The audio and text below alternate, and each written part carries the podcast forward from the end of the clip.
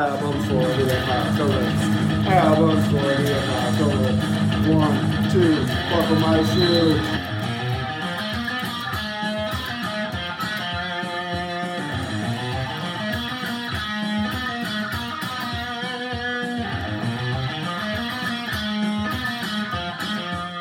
Hello and welcome to the 11th episode of the Albums for the Apocalypse podcast with myself and Jack. Hello, my name's Uh, Jack. Uh, today, uh, on this episode, we're talking about arguably one of the greatest producers ever um, and what's time actually considered in to be in the 100 most influential people ever, um, Rick Rubin. Um, the gentleman who started uh, life in the New York punk scene when he founded Def Jam as a senior in high school, which is when he was 18 years old. Um, however, he then went on to work more in hip hop and signed the likes of Public Enemy, Run DMC, and then the big one that sort of broke him into the mainstream with the Beastie Boys, where he took them from a punk rock gobby teenagers to be one of the biggest, most influential hip hop acts ever. Um, he's then gone on to work in all kinds of genres uh, through the late 80s, 90s, and into the 2000s. And with one of our albums this week, uh, the 2010s. Uh, so he's worked with bands like his early work was like with Cult, Slayer, Danzig, um, and then this week we have Slipknot, the Black Crowes, and Kanye West. Um, how do you find this week, Jack? Huge mix this week. Yeah, I enjoyed it. Really good week of music. Um, to be honest, we knew already that when you have someone like Rick Rubin and his discography to pick from, it's not going to be bad. Like, simply, I just don't think it's really ever going to be bad. Um, like I mentioned when I talked about this as the theme, I mentioned that actually I spoke to a couple of my mates about it, and um, they said they'd gone and looked at his discography. And if you haven't, you need to because it's ab- it's actually absurd.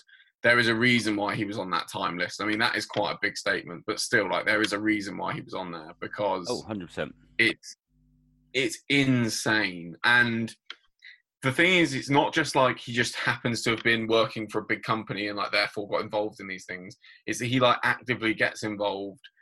He kind of reshaped so many genres. He takes like you gave the example of the beastie boys but he does it all the time. He takes artists and moves their sound in new places and new ways. Um, something we might touch on today with for example with yeezus um, that whole album which he kind of took kanye in a new direction yeah, I mean, this was a really fun week, and uh, Yeah, I enjoyed my listening a lot. I'd, I mean, I'd go as far to say that if you did like a hundred albums you had to listen to before you die, I'd reckon he'd get at least five in there. So five percent of those albums is Rick Rubin, yeah. which says enough.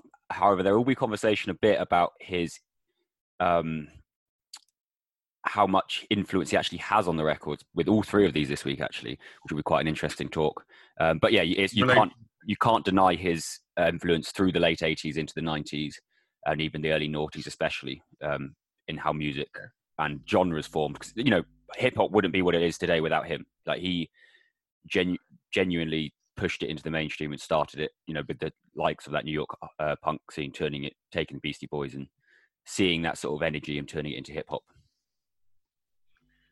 Yeah, he's um, he's also quite a defiant character in terms of like, if you look at the way in which he just kind of has, you do it my way or you don't do it at all, basically, which seems to definitely rub some people up the wrong way, which we'll go on to.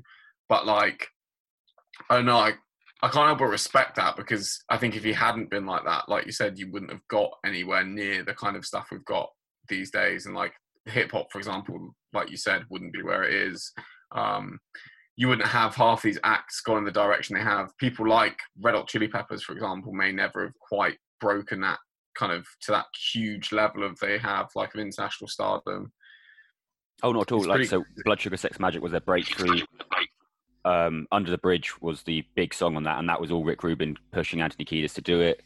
Um, if you look at some like metal bands, you've got Slayer with Reign in Blood, that, um, broke them out more into the mainstream.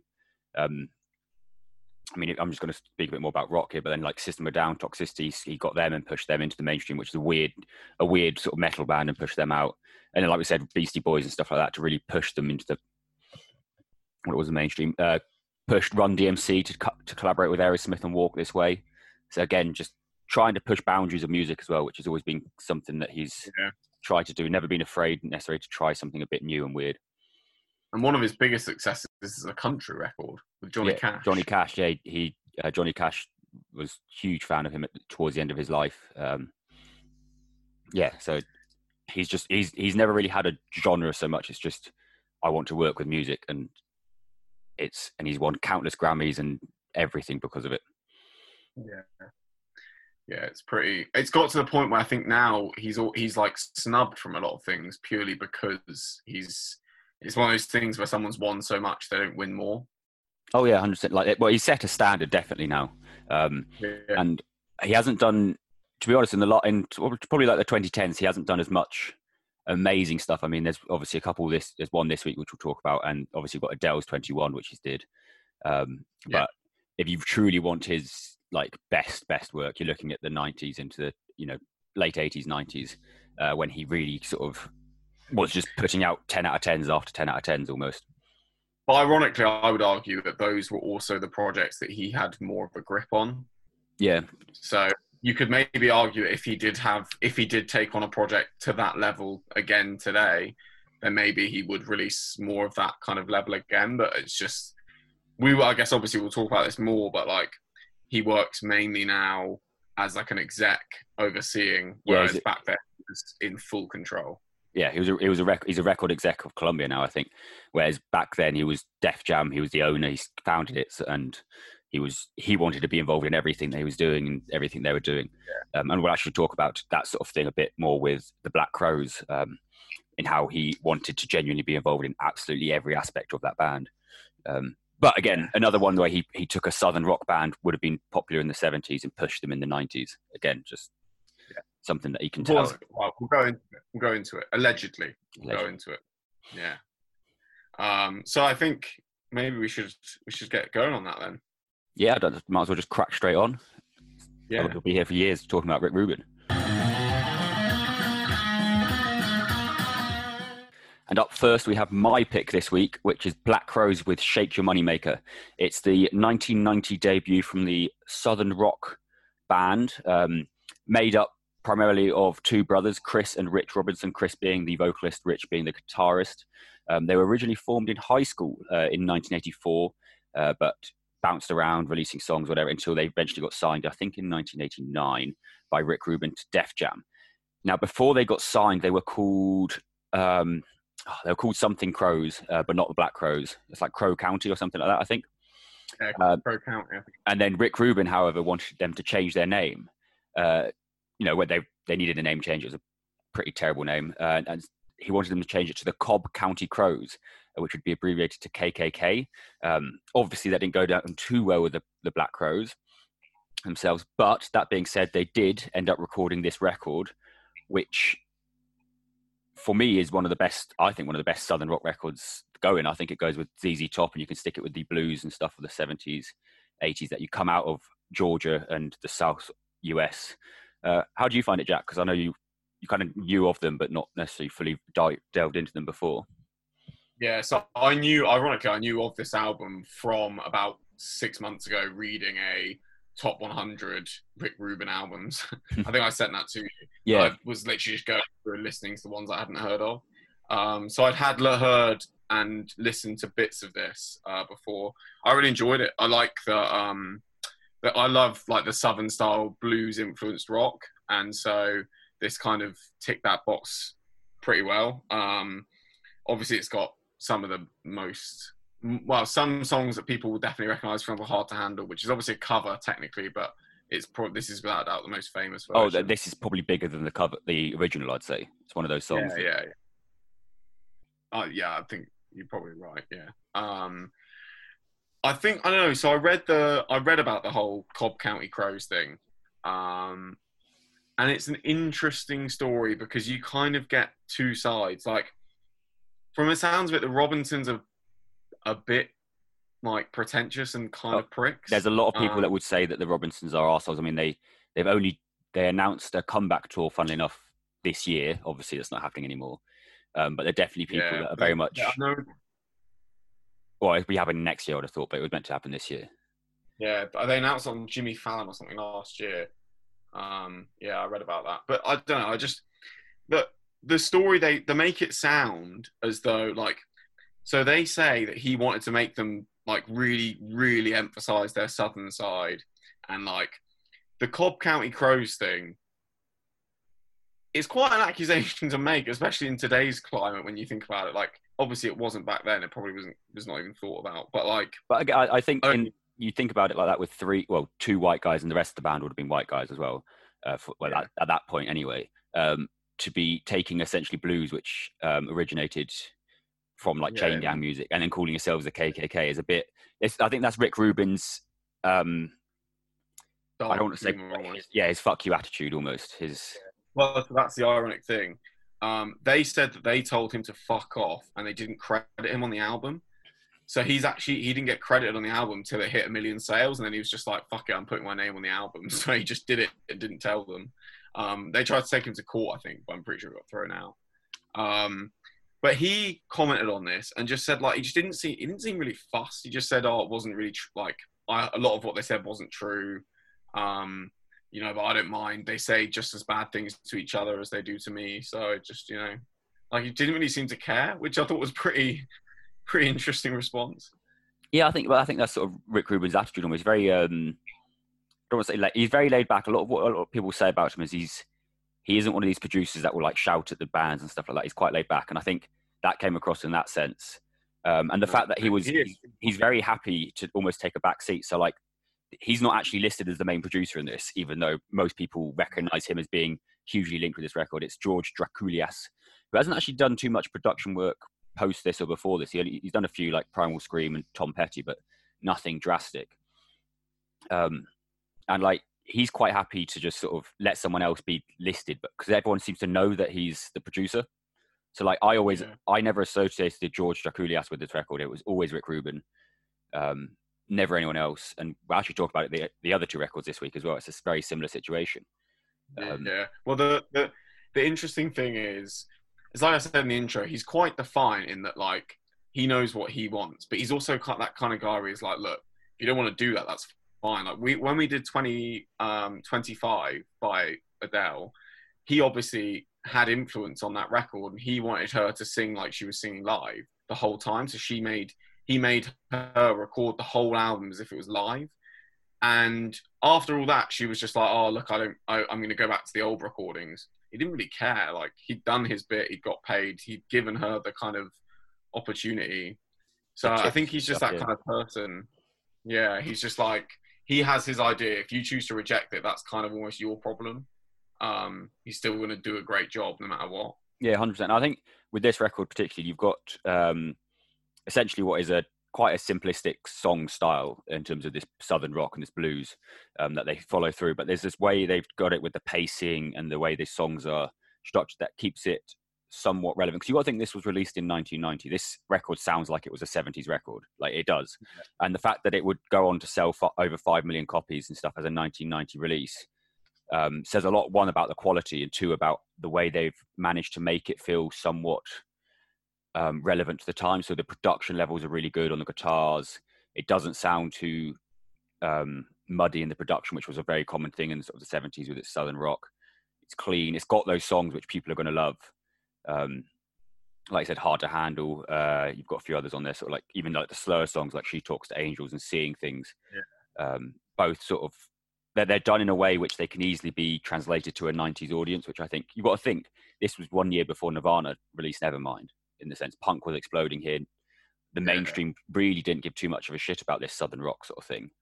So for a new band to come along and release their debut and then still do that well says a lot about how Rick Rubin managed to help craft these songs to be relevant to the time and not feel dated, but also the way he pushes bands as well. Because he has a very clever way of marketing bands. I think that's something that he's, like we said, he's, he's actually gone on to do now as a label as exec more than he has with his production levels. Yeah, yeah. No, I really enjoyed listening to this. Um, I think it's got a lot of the. It, it's like you say, it represents that kind of southern rock, but it also does have a lot more of the more like you can see the transition into '90s in some of the songs. You can see those kind of more, I guess you'd say maybe riff heavy, um, elements coming in, which I mean, yeah, I enjoyed. I know there's lots of songs on this I enjoyed as well. This this whole week um, has kind of got that as a bit almost a bit of a theme. Is just like they're all fantastic albums, and I would not put this one as an exception to that Yeah. at all. And I think there's something that I, I believe it was um, this quote that they the band have said that their their their influences go more than just the southern rock. So they've got stuff like REM and stuff, which I think definitely comes through a bit more in the slower Now- songs where you've got I that. wanted to ask you what what happened after because I listened to a few of their later albums and they're still good, but I just it's curious that they didn't quite reach. I don't know, like they didn't become a massive, massive band when this was obviously such a big debut. Yeah, so this is I think this is still their biggest selling. I think I'm pretty sure. I'm checking now for Southern Harmony, but I'm 90% sure it is. Um, so well, so the, their follow up to this, the Southern Har- Harmony, Southern Harmony, a musical companion, um, released two years later, is I think is just as good, if not better than this. It's a very, it's one of these ones that's really hard for me to. If someone asked me to decide, I probably wouldn't be able to do it. Depends on my mood. Hey, I listened to a bit of that. That's a good album. um, that album takes a lot more. I mean, when, when we say alt rock, we're not saying they're going full Radiohead or anything like that. But there's these little twangs in the way the songs are structured and the way this, particularly like the slightly slower, brooding songs rather than these hip swingy songs that you have on this one. Less singles and whatnot. Um, it takes that element a bit more forward, um, which is perhaps why it didn't quite hit off as much. But then after that, they just kind of they just didn't do much else. They just kind of struggled. I think it's one of these things where you come off of two great albums um, with this sort of style. It ultimately, I think this style is quite restrictive with the southern rock style. I would also put out there the timing of it probably didn't help. Yeah, If you think about where music was in the late nineties, yeah, hundred percent. early naughty, it was this just wasn't going to fit that. I guess that Yeah. sound. Um, and obviously, part of that is basically due to Rick Rubin, ironically. So he Yeah. almost got the last line, basically. Yeah, he he got Um, the last last great southern rock record almost. You'd potentially even go and go as far as saying, in terms of commercial success. and then he also managed to move, I guess, the genre of the time away from that, Yeah, which is pretty insane that one man can have that much influence. But I promise you, go and look at the discography released and look at the albums late 90s, early noughties, especially, to see that. And you'll literally see that he basically had so much influence then. It was insane. yeah. The fact that he, I mean, to put it this way, the reason probably the follow up to this, which I like I said, I think is just as good if not better. Um, probably didn't do as well as like we've said in the as we've mentioned before in this podcast the 1991 explosion of Nevermind. Um, but we should also add that Rick Rubin released a, one of his best albums on the same day as Nevermind uh, in the Red Hot Chili Peppers. Uh, so it's not like he was ever away from it um, at all. Uh, but no, I think this record, he's just there's this way he's done this record and worked with them, which has allowed them to sound relevant despite taking a very dated format of songwriting forward. I think. Yeah, even if he did fall out with him in the process. Yes, yeah. Um, but I mean, I Probably, think, I think, part of the process. yeah, I, I think it's something that's always going to happen when you have two, well, in this case, three um, hard-headed people who are very good at their jobs um, and have slightly differing opinions. It happens in all lines of work, and it will no lo- Yeah. shortly happen again. But it's that I think it's almost that clash which has helped. Like he, he obviously wanted them to go more southern. They said not really, but him maybe pushing that allowed them to see themselves a bit more and maybe decide. And it it's all. I mean, it worked out in the end. It came, came up with a great record. So I mean, that is that is, and we'll again. I think we'll probably touch on this a little bit further.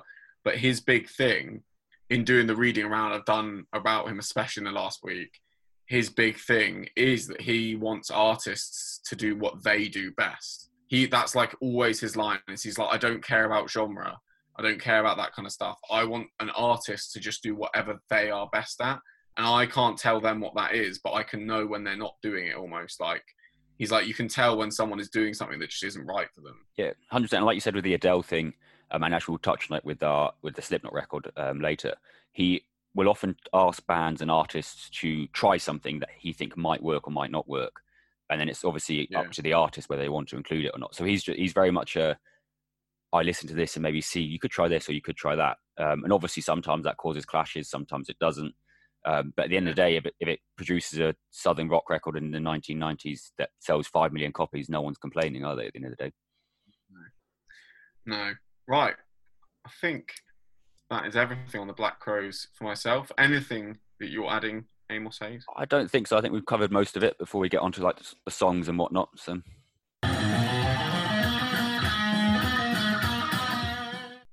So, album number two this week comes from the little known uh, Chicago based, well, Chicago originated uh, artist and musician Kanye West, um, clothing designer as well, I guess.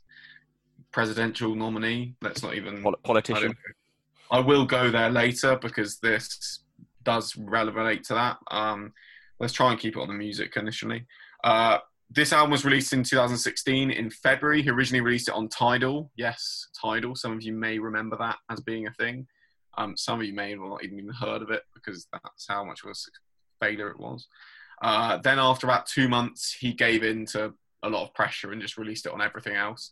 Um, ironically, he also hadn't finished the album. So, this album, much like Kanye tends to do, was released first in February. Then, the whole time between February and April, he was still working on it. And then in June, he finally basically finished it and added a whole other track in the form of St. Pablo. Um, it got five Grammy nominations. It was actually snubbed from Album of the Year. Uh, I can't remember what did take it. I did check this. Anyway, I'll it probably should've it now while you're talking. have a look. I want to know. I'm annoyed I've forgotten. I should have noted it down. Um, it's got a ridiculous selection of features Oh, and it was samples. it was 25 by Adele. Mm, Okay. Yeah. I mean, we've talked about 25 by Adele. I can comfortably say this is a better album I'd agree with that. that. Um, it had four different names. So first it was called So Help Me God. That was when he first started working on it with Rick Rubin back in 2013. Then it became Swish. Then it became Waves. And then literally like four days before he released it, he changed it to The Life of Pablo. Um, and in case you're wondering, Pablo, he's, well, he claims I genuinely have this idea that he doesn't really know what Pablo represents. He's said so many different things, but the most definitive answer he's given was um, it refers to Pablo Escobar, Pablo Picasso, who he actually often quite often compares himself to. He actually once said that if he was an artist, he would be like Pablo Picasso, which um, is very Kanye thing to say. And the Apostle Paul. Um, so because he likes to, and which he clarified as uh, Pablo is the Spanish version of Paul. Um, In case which I honestly like. You, it's some of the stuff he comes out with is like, yeah. So, I think to me, I would describe this as a, a hip hop gospel. I think he actually used that term himself, but definitely is like a hip hop gospel album. Like, this was his first foray into gospel, which obviously everyone will now know is where he seems to be completely now with Sunday Service Choir and even Ye was quite a gospel heavy album, also quite average album, borderline bad. Um, this was his last work with Rick Rubin. He has actually been spotted in Wyoming um, with Rubin recently, as recently as I think it was end of July. Um, supposedly working on another project. Everyone knows there was meant to be a Kanye album recently. I've stopped listening to those kind of things because I just genuinely don't think there will be like that Donda album that's Uh, supposedly coming. wh- when he when he drops one, he'll just drop one. He won't do any singles. Yeah. There'll be no pre-release. He'll just drop it. Like yeah, and the, big artists have proven that- now that they can just drop albums whenever they feel like it, and they'll still sell. And also Kanye just doesn't have any idea. Like he doesn't he doesn't know when an album's finished. Like Yeah. with this one, he was still working on it. He didn't announce when he was going to put it on other streaming services because I remember the day I literally woke up and it was just there on Spotify. There was no announcement, nothing. I was like, oh, okay. Um, it's I don't know. It's an interesting metaphor almost this album for what's come since um, in terms of Kanye as a person. Now I know, like already on this podcast, we've talked a lot about how critical we are of his presidential campaign and the stuff he's come out with regarding, you know, stuff like Harriet Tubman, and all his crazy claims he's made, and his anti-abortion stuff, and you know, that stuff all still stands. But this, to me, represents kind of the last of not only good Kanye music, but also his almost like his his real mental health. Like it's quite clear that in the years since his mental health has really deteriorated. His bipolar and depression, um, obviously primarily the bipolar seems to be quite um, quite a, a peak right now. I don't know. I, am not sure what the situation is. He seems to go. He even refers to it in this. He's like on meds, off meds. That does seem to be him. Um, and you can see it in stuff like his. If you just go and Google his presidential campaign speech when he launched his speech, like that should say everything you need to know. Like this is a guy that needs help. Um, and it is quite sad when you think about that. This album does, in a way, touch on that. It has like a, a mixture of like the happier, upbeat, like kind of funky, almost funny Kanye, and then at the same time you have some of his like lowest, deepest kind of sad stuff, like nothing quite on the level of 808, but you do have stuff like um, Real Friends, where like he's genuinely just kind of pointing out how many people in his life have fucked him over. Um, you have other stuff like I'm trying to think what the other one is. Um, feedback, I think it is, where he's kind of pretty pretty low on it. Um, low lights again, pretty pretty kind of sadish song really by by a, a hip hop album standards. Um, it is. So, yeah. I mean, this this album itself is um, quite slow by even by Kanye standards up to this point. I mean, obviously you said eight to eight, but like there's um, and in hip hop as well. Even like generally, it's got a slightly slower pacing to it. Yeah. Um, Part of that comes from I think the gospel side, but yeah, definitely. Um, what did you think? What's your, your yeah, thoughts so on it? I've never been. I've always been a bit lukewarm to this record, um, purely because um, I think we've had a discussion before. My favourite Kanye records, um, College Dropout, which is yeah very very different to. Well, I don't know. It's not very different, but it's definitely a lot rawer than his stuff around this time and before that. You know, if, if you're looking at Kanye stuff, it's. I'd say it's completely different. Yeah, yeah. yeah. Um, so this was what an album that whenever I went to listen to Kanye, I would no, I'd never really touched Life Pablo, but I mean, I knew obviously there are quite a few songs on here that you you'd know even if you haven't listened to the record. You'd know all the singles and stuff of it. Things like Famous and um, uh, pa- pa- Father, Stretch My Hands, Part One and Two, and stuff like that. You'd you'd recognise anyway. Um, and like, yeah, so I went into it and I was didn't really have any expectations. I was like, I know it's not a bad record, um, but I like, no, it's not going to be my favorite Kanye record. I, I kind of knew that off the bat.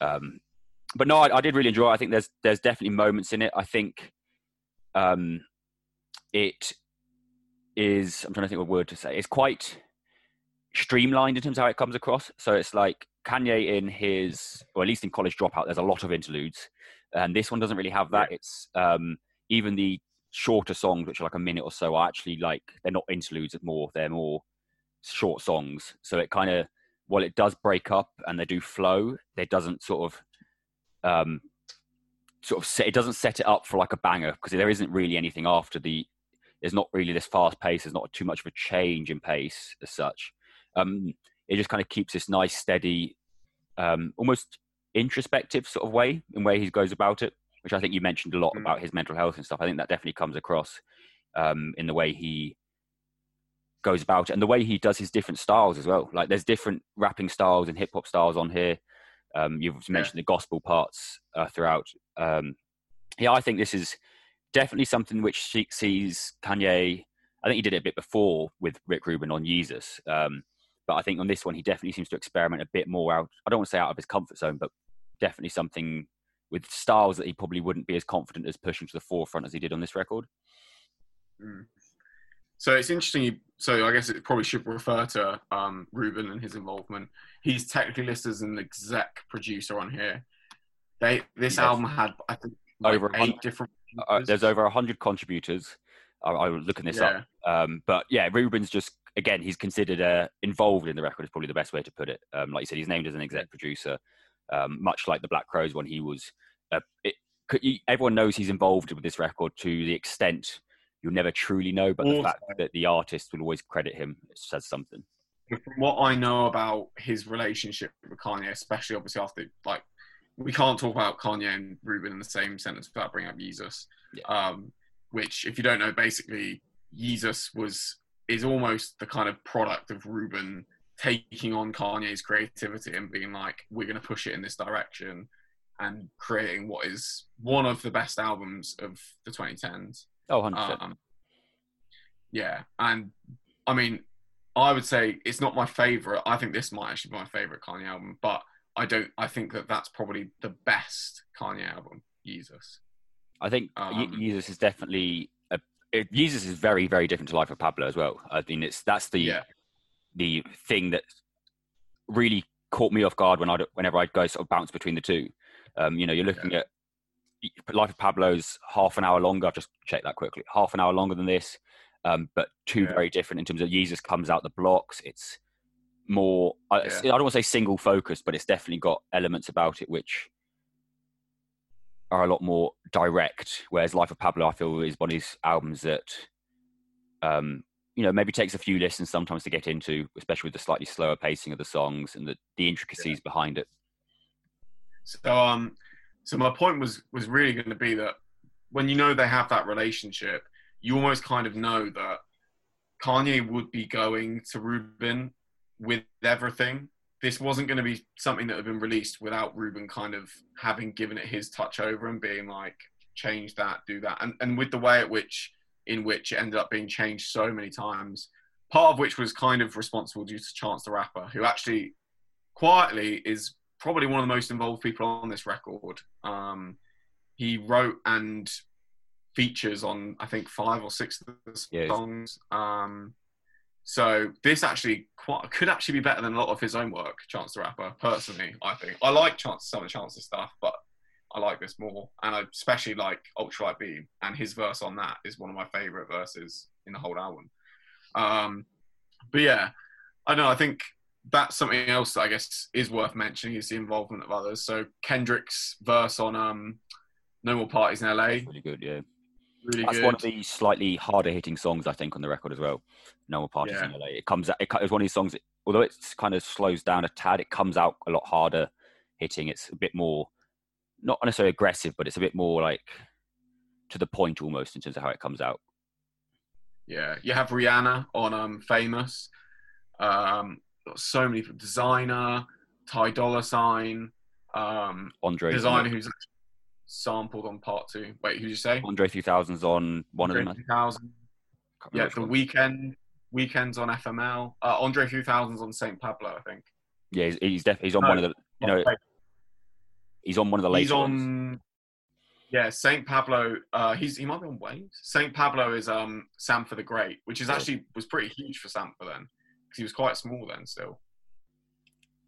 Is he on 30 hours? On Andre 3000? Maybe. I don't. Uh, yeah, might yes he is. Thirty hours finishes with an ad lib, but yes, it is. He is on that. Um, so I guess something I wanted to do was with Kanye. I think it's always fun to pick apart his lyrics. I really like his lyricism. I really like a lot of the lyricism on this whole album. Um, some of the stuff he does is quite fun, especially like I like 30 hours for that. Like at the end where you can just hear him kind of freestyling and just kind of making stuff up as he goes, and the fact that he just left that in is quite cool.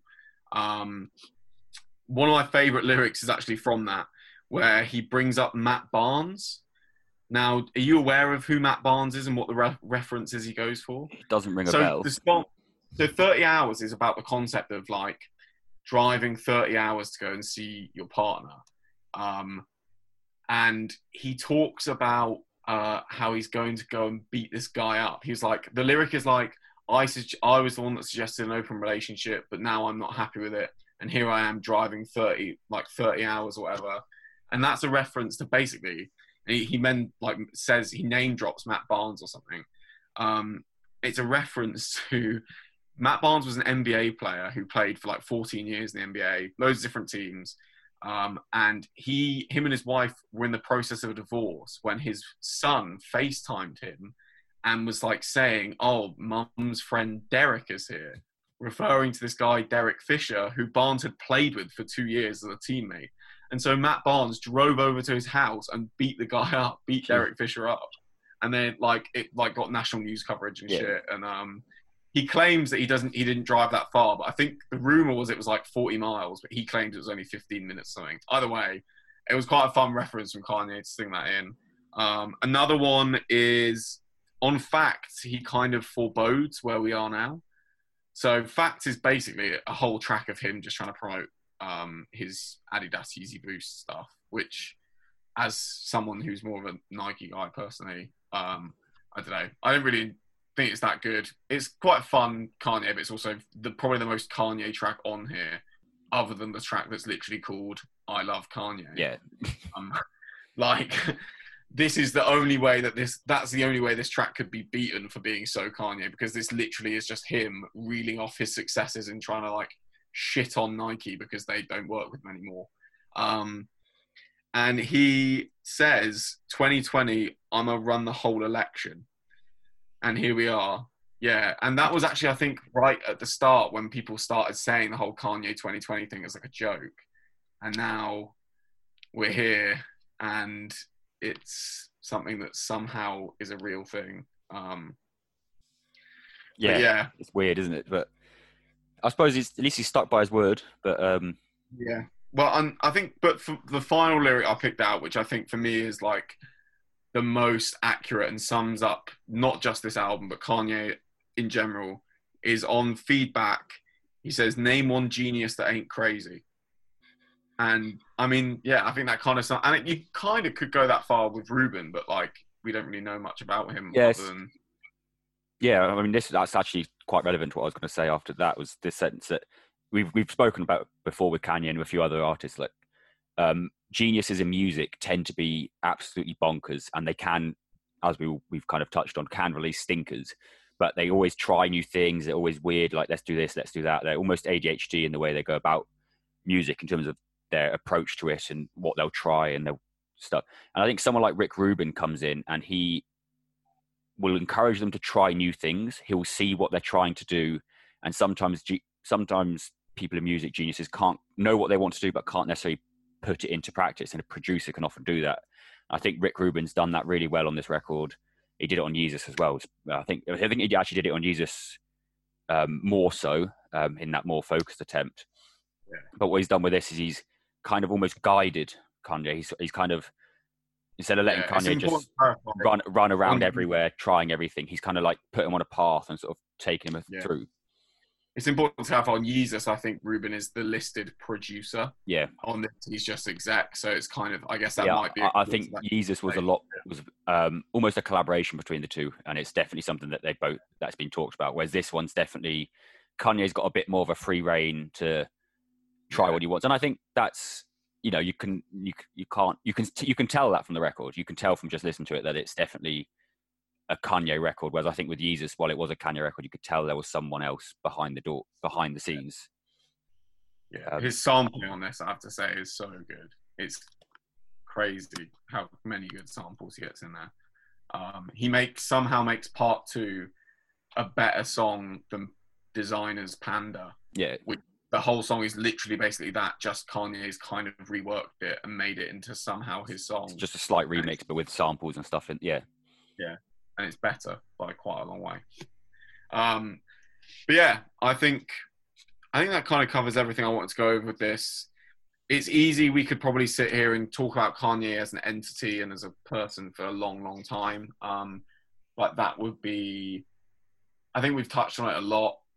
Like my general opinion when people ask me about, like when people talk about Kanye now, is just quite simply the guy needs help, and until he's kind of in a good place mentally, I just don't think he should be in the public eye. And I don't like the fact that he's been on his family's TV show for so long still, and that, you know, he His keeps getting wife pushed and into reality shows and stuff. Yeah, yeah, and his wife posts all these stuff on Instagram as though like nothing's going on when it's quite clear her husband's on the brink of a breakdown, well, or is going through one.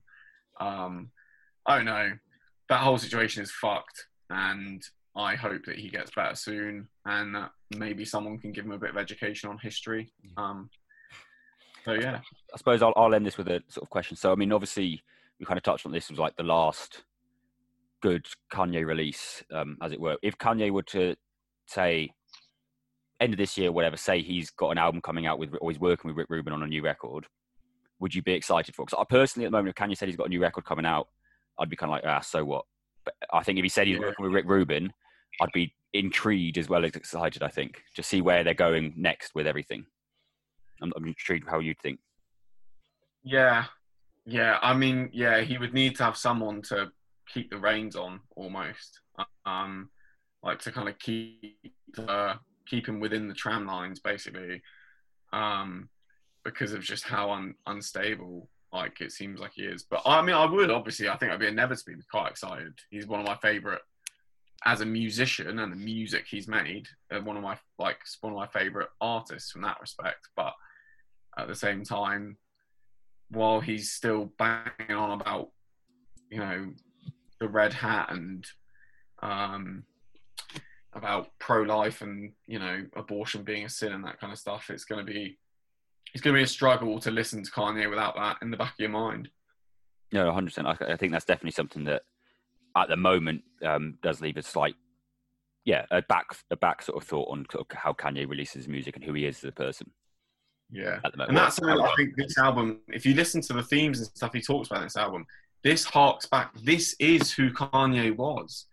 Like that's what I find so mental when you listen to this album. This was 2016 and he's such a different person and character and individual almost now to the person that released this record just in the way in which like he talks about certain that topics the way in which he like has a whole a whole gospel song about fucking models called father stretch my hands up part one it's Yeah. just a gospel about fucking models and then he's got this guy now who's like kind of going on about how abortion's are sin and all this kind of stuff and yeah like and that like um what was it the stuff about not being uh like the black people responsible for slavery and stuff like what the hell is what's happened in that time like yeah, it, it's just it's yeah. It, I think it's another thing that sort of makes you almost sad and about the situation he's currently in. I think.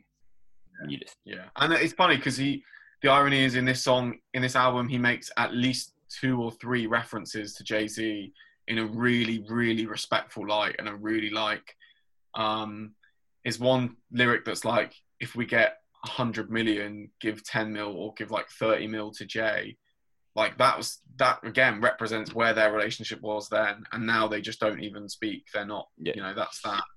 It's pretty it's pretty i don't know weird. It's this album is so almost time stamped because of those aspects Yeah, I- no, I definitely agree with that in that sense. Um, yeah, it's it's a diff. It's diff, it's hard to believe this was only four years ago. I think is probably yeah that's definitely probably a good way of putting it definitely um but yeah all in all i'm just going to say simply put this is one of my i think this is my favorite kanye album um and i really enjoyed being able to listen to it more than i normally do this week And our last album this week is our listener's pick from Laura Williams with her second pick on the podcast um, with Slipknot Volume 3, The Subliminal Verses. So, this is the, hence by the title, is the third album from the masked metal band from Iowa.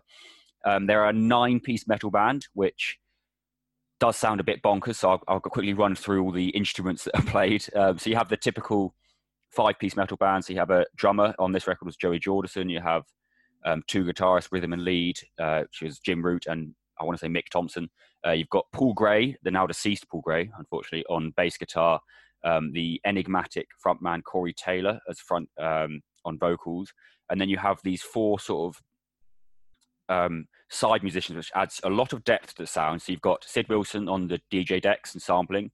You have a keyboard player who's I can't remember his name, and then you have two percussionists and backing vocals who literally stand with five kegs out in front of them and smack them to shit with baseball bats uh, at the live shows and actually on this record as well, um, and on all records. But there's definitely a few songs on this where it definitely comes out. Um, so this was, uh, I'd go as far to say Slipknot's breakthrough into the mainstream. Well, not the mainstream, but this is what pushed them to be the festival headliners and the bands they are, the, the size of band they are now.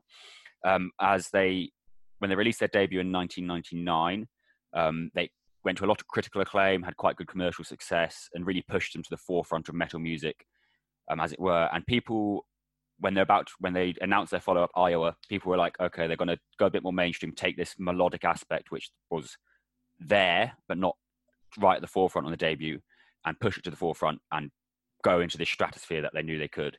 However, on the second album was definitely a chaotic. If you know, if you see anything about the Slipknot imagery, you'll know that they were absolutely mental in their early years.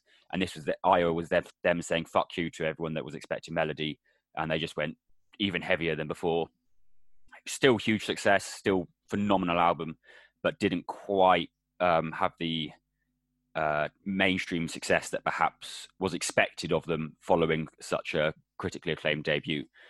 And then they come to this one where they're recording with Rick Rubin. So this was, I'd say, almost the peak um, or the climax of their, of at least Corey Taylor, the frontman's drinking. Um, they, as a band, were still partying and going crazy and stuff like that. They recorded this in Rick Rubin's mansion. Um, so they've gone from two records which are messy, chaotic metal records, you know, all over the place, loud, noisy, and they come in here with Rick Rubin. They've got a lot of money going into the record, and they produce a come out with a record which is still a metal record. It's still heavy in parts, but there's slower songs on here. There's brooding. The the album is paced a lot better. It takes influence from bands and artists outside of metal. So you've got Radiohead influences in here, the alternative music that you have had coming through the 90s. And as an album, I'd say it's amazing. It's the end of their sort of their first three albums are their three best albums. This is the end of that run of three best albums. Um, and it's definitely the album of theirs which I'd say is the most accessible in terms of quality and melody um, towards the mainstream. So, Jack, how did you find it seeing as you're not the metal guy on this podcast? So it turns out I'm actually quite a bit of a Slipknot fan.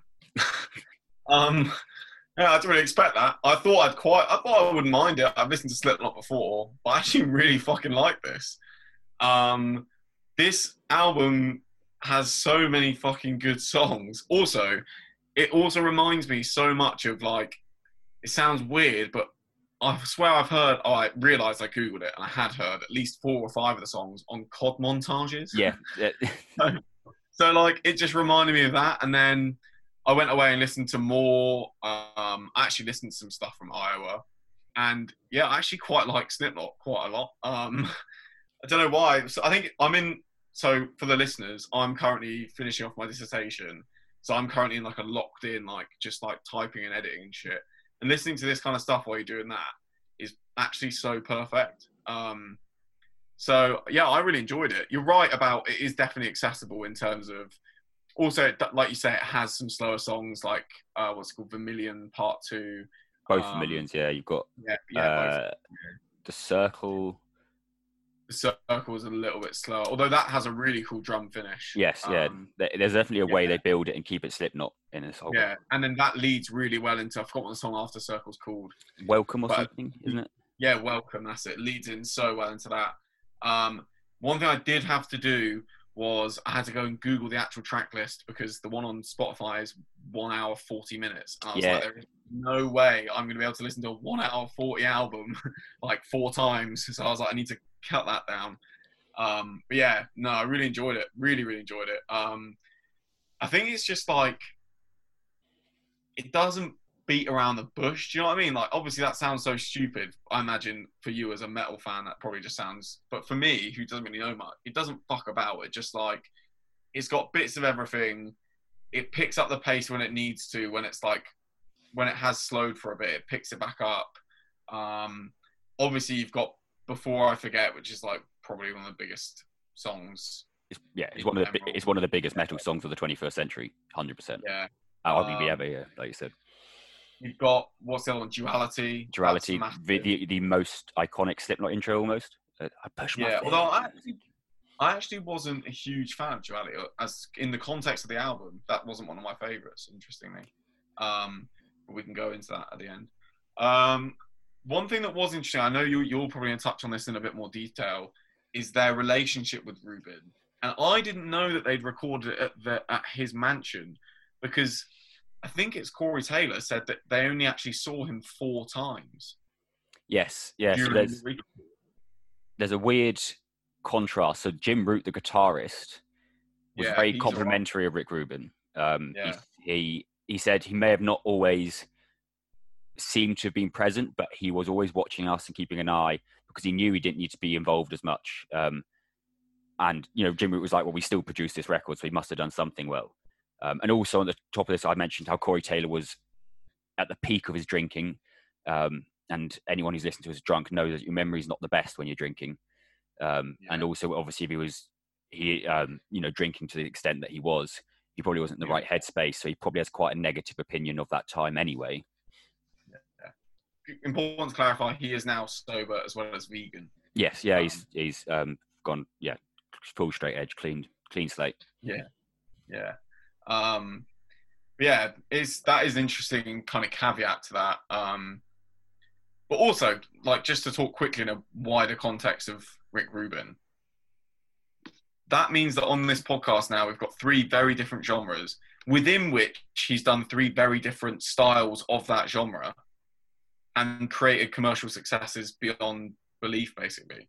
Yeah, and like, with, with, all of them without um, without losing the band's identity, which is a very key thing. I think a lot of yeah. art, art, it happens not not just with Rubin, but it happens all the time when an artist tries to go a bit more commercial or change yeah. sounding. I did think when we got this list of um, albums, I was kind of like, oh, it's a bit of a shame because we don't have any of his real big, big hitters. But I guess technically you could say this probably falls into that. But beyond that, the other two aren't really his like hugest albums. But at the same time, I think that almost like you know, it'd be easy to have something like um, what's it called, Blood Sex, Blood Sugar Sex Magik. Yeah, you could do. Oh, um, System of Down Toxicity was a um, big one. Yeah. It'd be easy to have albums like that, and they would just represent that this guy just makes incredible music. But this also represents the other side, where it is he manages to push people in new directions and kind of he can take a genre and this is almost what what made him so successful originally was he can take a genre and he can find a new spin on it and turn it into something else. Oh yeah 100% so i think what he what's done really well here so with slipknot as i mentioned they've got these nine members. So there's there's loads of sounds coming in and on the debut it was great. The singles were all at the front of the album and the weird songs where they start experimenting with the back end of the album. So the album itself is quite disjointed. So you could listen to the first five, six tracks, be blown away, and then you're for the next bit, you they're still great songs. It's, I think it's still a ten out of ten album, um, as it were. You'd still have the end bit would still be very different to the first bit in terms of a listening experience. And then along comes Io, where it's just chaos. It's just bits coming in everywhere. It's it's a band really on a destructive path, and it's the perfect depiction of that.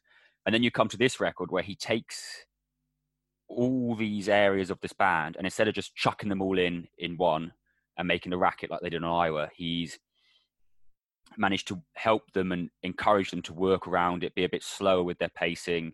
You know, you've got Before I Forget towards the end of the album, um, big single. You've got Blister Exists and Duality at the start, towards the start. And you've got these slower songs just keeping the pacing going. Um, and like when you've got keys and uh, samples on DJs and stuff like that coming in, it adds that element and it's encouraging them to push the boundaries a bit. You know, you're a metal band, but don't be afraid to be slower and play and have an acou- a, a song led by an acoustic guitar. You know, when you you look at Slipknot, this is only their third album. This isn't 40 year old Slipknot. This is five years after their debut came out. This is five years. This is, I think, is like two, three years since they got banned from Portsmouth Guildhall because they were they encouraged fans to rip the seats up and stuff they're still this chaotic band, but he's encouraged them to focus and channel their energy forward, which I think is something that actually going forward from this record, they've kept this style. So like they haven't recorded a record like the first two since this record. Um, they haven't recorded a record as good as this record since this record, but they have managed to keep a similar sort of style of pacing in terms of they've mixed the slightly slower paced, dark and brooding songs with the faster, more chaotic songs that Slipknot, as an image, are known for.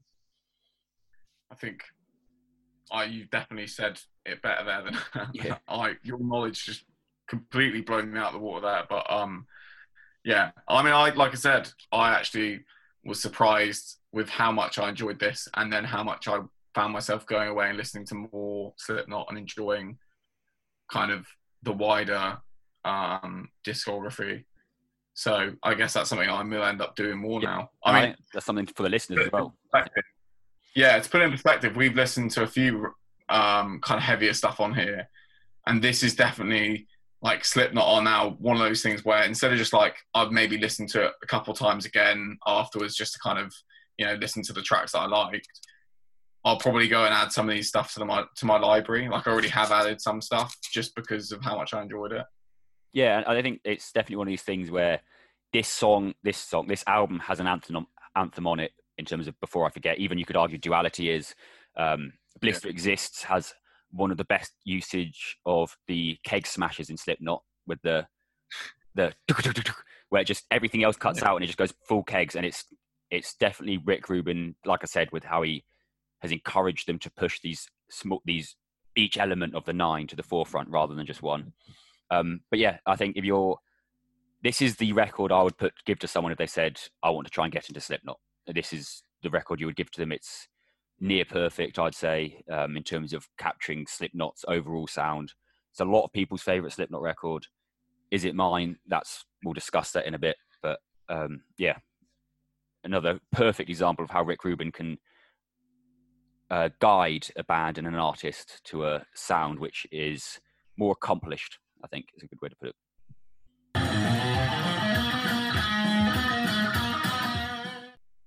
So now is the part of the podcast where Amos and I do some saving and we do some throwing.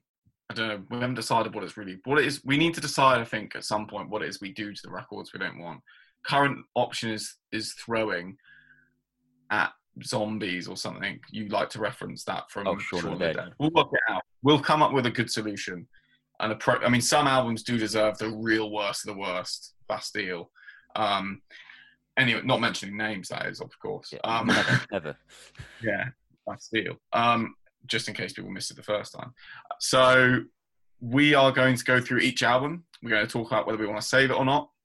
We are then going to pick a song each from the albums, which go on our songs to be saved playlist, which is available on Spotify, and is a good way of actually going back and listening. If you haven't listened to all the episodes, you just kind of get a feel for what albums we've been listening to. There's so many songs on there now. Um, so yeah, I think without further ado, we should start with the Black Crowes. Shake Your Money Maker. This was your pick, Amos. Is it being saved? So this one, I, I messaged you because I said there's a running theme throughout all these albums, and that's that. This is a bit of a spoiler for what's coming up.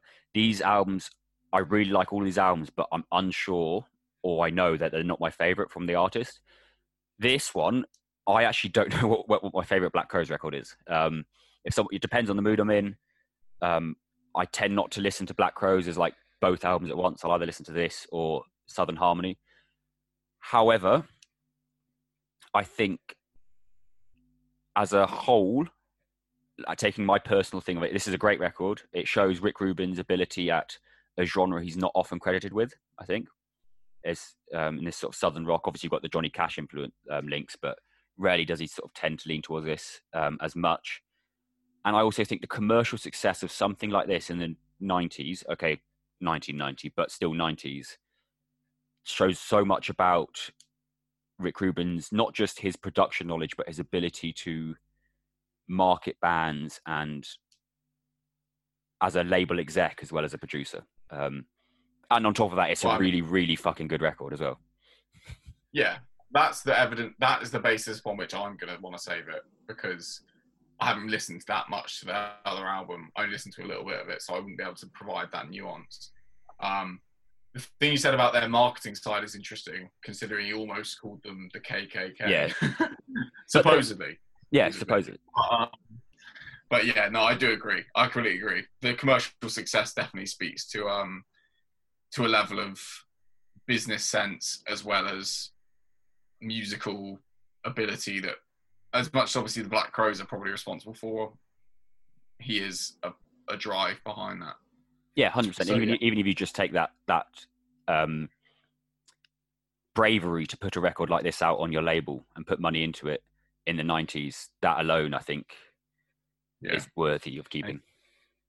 You got the rewards for it. So that is the Black Crowes being saved. Shake Your Moneymaker is in the bank. What songs are you saving? Ooh. I'm gonna let you pick. All right, that's tough because I was going to wait for you to pick, and then I was going to pick. Um, Well, that's a great name, Amos. But I have decided you are picking first. all right, I'm gonna. I'm gonna reckon I'm gonna go for one of the singles, one of the bigger songs, purely because I think it's just truly a sensational ballad. I'm gonna for "She Talks to Angels," Okay. which Nice. um, we didn't actually speak about, but that's actually about. Um, I think it was Chris Robinson dated a goth girl, and it's about her. Absolutely random, random fact, but that's I did read a really weird. Quickly to go off on a tangent, very quickly. We'll go back in a moment. I read a really, re- really weird analysis of um, Slipknot's Vermilion Two, where it was suggested that maybe Corey Taylor had like some um, gender dyspho- just dysmorphia, and maybe it was like touching upon that. I don't know. It was really weird. I don't know how I how I really got lost on that tangent, but someone had written like almost like a little essay style explanation of it, and I don't know. I ended up getting caught up in it when I was meant to be doing my diss.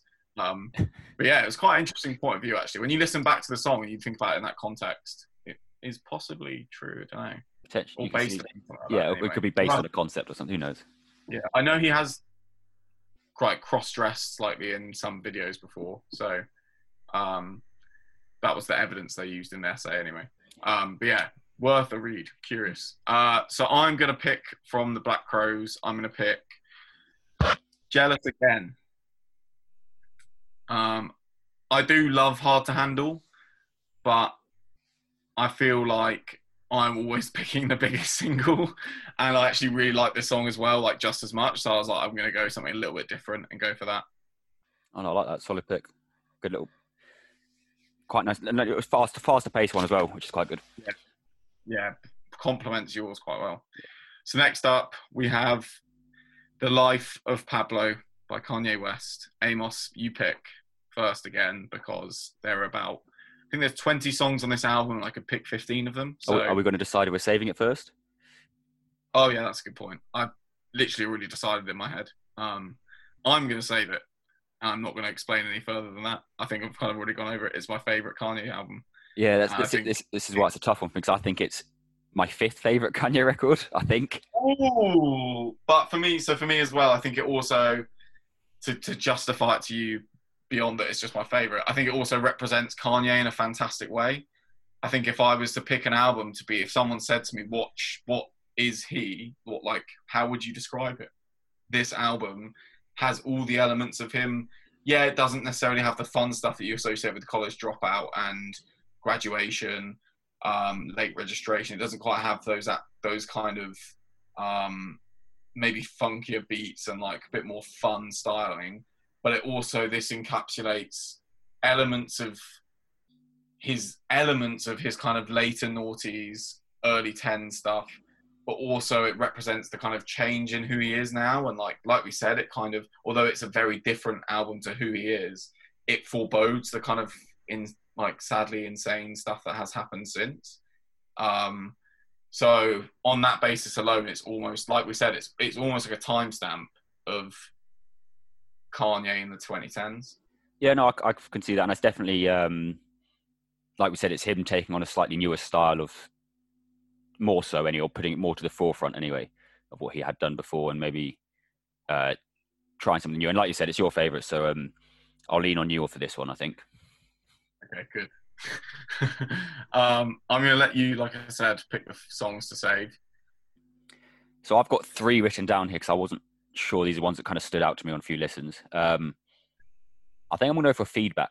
I think. What, what are the three? I'm curious to know. Uh, so I've got three are. 30 hours, no more parties, and feedback. Um, Okay, three very good. uh, I was torn. Like there was a bit when I first was listening to it, I was thinking no more parties. Then I kind of leant towards 30 hours, and then now on these last sort of final listens I did, I, I think I'm I'm going to lean towards feedback, and I think I'm just going to say feedback. Yeah. Okay. Good choice.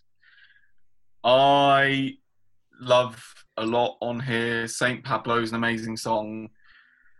30 Hours is a fantastic song. Um, you've obviously touched on No More Parties in LA. Also, unbelievably good song. For me, it's between. I and then I like both part one and part two of Father Stretch Your Hands Up. Um, but it's between ultralight beam and waves for me. I think just based on. Uh, I'm gonna go for ultralight beam, um, which I think is one of his best songs in general, personally. But I feel that about a few of the songs on this quietly. Um, yeah, I don't know. Ultralight Beam has a really cool sample at the start. I love Chance the Rapper's verse on it. Um, yeah, interestingly, actually, another uh, Rubin produced act, Angus and Julia Stone, who he did an album with them a while ago. Um, they're an Australian folk duo. Um, and they did a cover of Ultralight Beam and n- should just shouldn't be done. Don't do it. A song that's got this level of production and this amount of sampling, don't try and cover it. Especially if you're a folk duo from Byron Bay, Australia. I think that's where they're from. Um, so yeah, Rick should have had a word there. Um, but yeah, this is one of my one of my favourite songs, so I'm going to pick that Ultralight Beam. Solid. So pick. finally, finally, Slipknot, Volume Three. I, I can't remember what the full title is. Volume Uh, Three. Subliminal uh, verses. That's it, yeah, the subliminal verses. Are you saving it, Amos? Oh, this is ridiculously tough for me. Um, so I gonna, I think you're going to say Iowa is your favourite. That's my prediction. yes, yeah. So I, I people always ask me a favorite, and it's nothing. It's something. A lot of records, you know, an artist you can kind of say straight off the bat what your favorite album of theirs is. Slipknot, I always hesitate a bit, but I tend to lean towards Iowa. However, I adore the first record. I think what's on that record is sensational, and I think the first three record run from Slipknot is near enough perfect for a metal band. Um, it depends on what we're thinking here because I think this record is the per, is a really good encapsulation of Slipknot's overall sound. Whereas I was obviously a personal favorite mainly because of that chaotic element, and I love ele- love records which are chaotic and a bit all over the place, but still just sensational. That's kind of like where I tend to vibe with my records, and I think this record being more focused really does push to the forefront. And I, it's weird because you can ask me to pick like top 20 Slipknot songs, and I could easily pick six, seven songs from this record, but I could also easily pick like two in, to put in that top 10. Like that's the sort of Yeah. level we're talking at here in terms of how good this record is compared to others. Um, I think on the basis that we just saved Life of Pablo because it's a slightly different Kanye record compared to others, and also it's you know if you were to save another Kanye record, it wouldn't look like we just saved two Kanye records. We've saved two different records. I think if we were to save this and Iowa, it would show two very different sides of Slipknot, which I think is relevant for their legacy as a band as well. I don't think any record I- of theirs which is more melodic would hold up. I feel like bands and artists with the discography of, of the level of Slipknot and Kanye, the two we've just discussed, we don't have to worry quite so much about the, um, the uh, I guess what we were kind of calling the the Frank rule, Yeah. Frank Ocean. Actually, shit, how did we not even mention the fact that Frank Ocean has an amazing track on Life of Pablo? Just getting out there. That's out there. Another We another another person that's guested of the hundred that won that. another incredible feature. Right, glad that's out there now. Anyway, we don't have to worry about the Frank Ocean rule really because he only had two albums. So it's kind of different when you don't have that such a variety. I feel like honestly we could save at least three Kanye albums Oh, at least. and it not be a problem. Yeah, and it not be a problem at all. So I wouldn't worry about that. And if you want to save it, let's just save the thing. I think we should, and I think because of what Slipknot are, are now as a band, so they've released three records pr- post this, um, two records which I'd say are very average, borderline bad, not bad, but like they're singles and that's it on that record on those records pretty much. And then the most recent one, which I think is actually really good, uh, but it's, again, it's still nothing up to this level. Like this is still like I wouldn't consider the most recent one to be competing with the best Slipknot records, whereas this is like this if someone said to me this is their favorite Slipknot record, I go, yeah, that makes sense. Whereas, and the same with Iowa, same same with the debut, and I think that says a lot about it. I think. I think for me to come in and, like we all know, not have much of a metal background, not be huge into my harder, like heavier stuff. Um, that came out quite weirdly.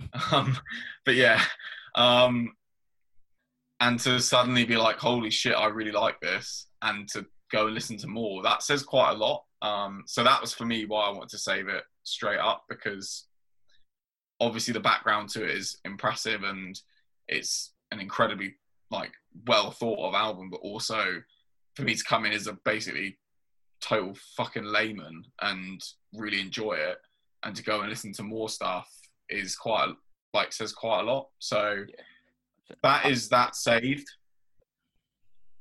Um, shall I pick first on this one? Yeah, you pick you I'm- pick the song first because I've got a few. I've got. I mean, I could pick half half the album to be honest, over half the Yeah, album. so- there was a few on here. There was a few. Um, every all three albums this week had quite a few songs. yeah, Um, same with me.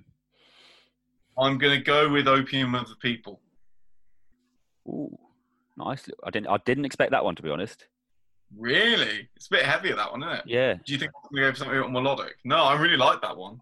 Yeah. I think you might think- lean towards the big single, or maybe something like Vermilion, or something like that. Yeah, so I like this one because I listened to it when I was just fucking cutting the shit out of my word count, which I still haven't got anywhere near do- doing.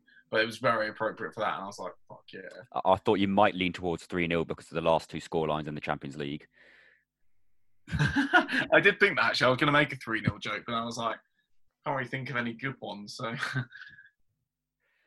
But no, I, I, no, that's a good pick that one. I think. I, I was. That's kind of caught me off guard because I wasn't expecting you to pick that. I wasn't going to pick it. It wasn't my pick, but okay, what are you? What are you going to pick then, Mister Hayes? Ah, so there's a few here, but there's one on this which I like in terms of like Slipknot singles. If I've got four minutes to listen to a Slipknot song, this would be one of the songs I would tend to go to. Um, and that's the Blister Exists. I mentioned it when we were talking about it. There's a bit where the keg smash and they just go with the keg bit, and it's it, yeah, it's just brilliant. I love it, and it's the second song on the fucking record. It just comes out like that after a very the prelude as well, which is very slow brooding, and then it just comes out with these Yeah. keg smashes and you know working in a bar and stuff. Make if ever I listen to it, it makes me want to go to work, get a baseball bat, and just smack the shit out of our beer kegs. Um, I mean, You should do it. you should just do it. Pretend to be Slipknot for a day. Yeah. Just- Just do it. Why not? Right. oh, So that is three albums, another clean sweep. This is our first clean sweep since 80s, eight, since 1980. the 80s, since 1980. So 30 years later, um, 30 years, 40 years. Four fucking years. Jesus. Yeah. I have a really bad maths, or I'm just worried at how old I am. I don't know, one of the two. Anyway, we have got a clean sweep, all three saved. Amos, reel out the songs that are saved, and then we'll go into next week's theme. So we have from the Black Crowes, I saved She Talks to Angels, Jack saved Jealous Again. From Kanye, um, I saved Feedback, Jack saved Ultralight. And then I've got Blister Exists and, op- and Jack's got Open from the People from Volume 3, the Subliminal Verses from Slipknot. And there we have it. Next week's theme is going to be. Uh, we are doing, um, akin to our Glastonbury theme, we're doing Reading and Leeds headliners. Um, because if Yeah, so if you- didn't know it's Reading, it was meant to be Reading and Leeds next weekend in a week's time. Uh, well, depends when this goes. Reading. Leeds obviously not quite on the scale of Glastonbury, but we are both from very near where Reading Festival happens. It was kind of a bit of a tradition that people would go to Reading Festival. I would. I, like I, I, to want to talk about it, but I think Reading has a more famous festival set than Glastonbury. Interesting. Nirvana's Nir- Nirvana's Reading set's more festival than any Glastonbury okay, set. Okay, yeah. Hmm, that's probably not a bad shout. We can discuss that next week. We'll, yeah, yeah, we'll definitely But- discuss this. I would just say, yeah, it's you know quite a big festival of people around where we're from. I know that lots of people that are listening to this will have been, um, and I'm sure they will have stories. I'm really, really tempted to pick an album next week that um, I've been resisting picking for a while. I think Amos probably knows the album I'm thinking of, but we'll see. We'll see. Thank you very much for listening, everyone we hope you're having a fantastic weekend and you're enjoying this late August sun now that it's not raining anymore. Yeah, I'll, I'm going to enjoy it at work. You, I'm Adam, you, want, you want to be nice to our listeners or you just, just going to leave them cold? just going to leave them, leave them hanging. Um, bring us your bring us your good suggestions. We don't want any sort of bad ones. Yeah. Yeah, come on, come on. Headliners from Reading and Leeds. Sadly, I'm pretty sure Bastille have headline Reading and Leeds. No, no, they haven't. They're not big enough. They're definitely not big enough. They're They've not? done. They've done like second or third. No. Are you sure? I feel like they might have done in 20, I have, like, although 20 I do have a really bad feeling this next week's going to be our 1975 week, and Oh yeah, that's a good point. Right. So make sure you bang your suggestions. Um, we're going to leave a bit of a window. I think I'm about to start a job on Monday, so I reckon we leave kind of a couple of weeks. yeah, we'll, wait until after post- BBC recap and stuff of it all as well. yeah, we'll um we'll post a load of shit up on our Instagram at Albums for the Apocalypse with like letting you know how to submit. You can either reply to stories or you can DM us whenever you listen to this and you think of someone. If you've been, I can imagine there's an artist that sticks out in your head that you remember seeing there and you're like, fuck yeah, it'd be cool to hear that. So just fire it away. We'd love to hear from you. Thank you very much for listening and goodbye. See you.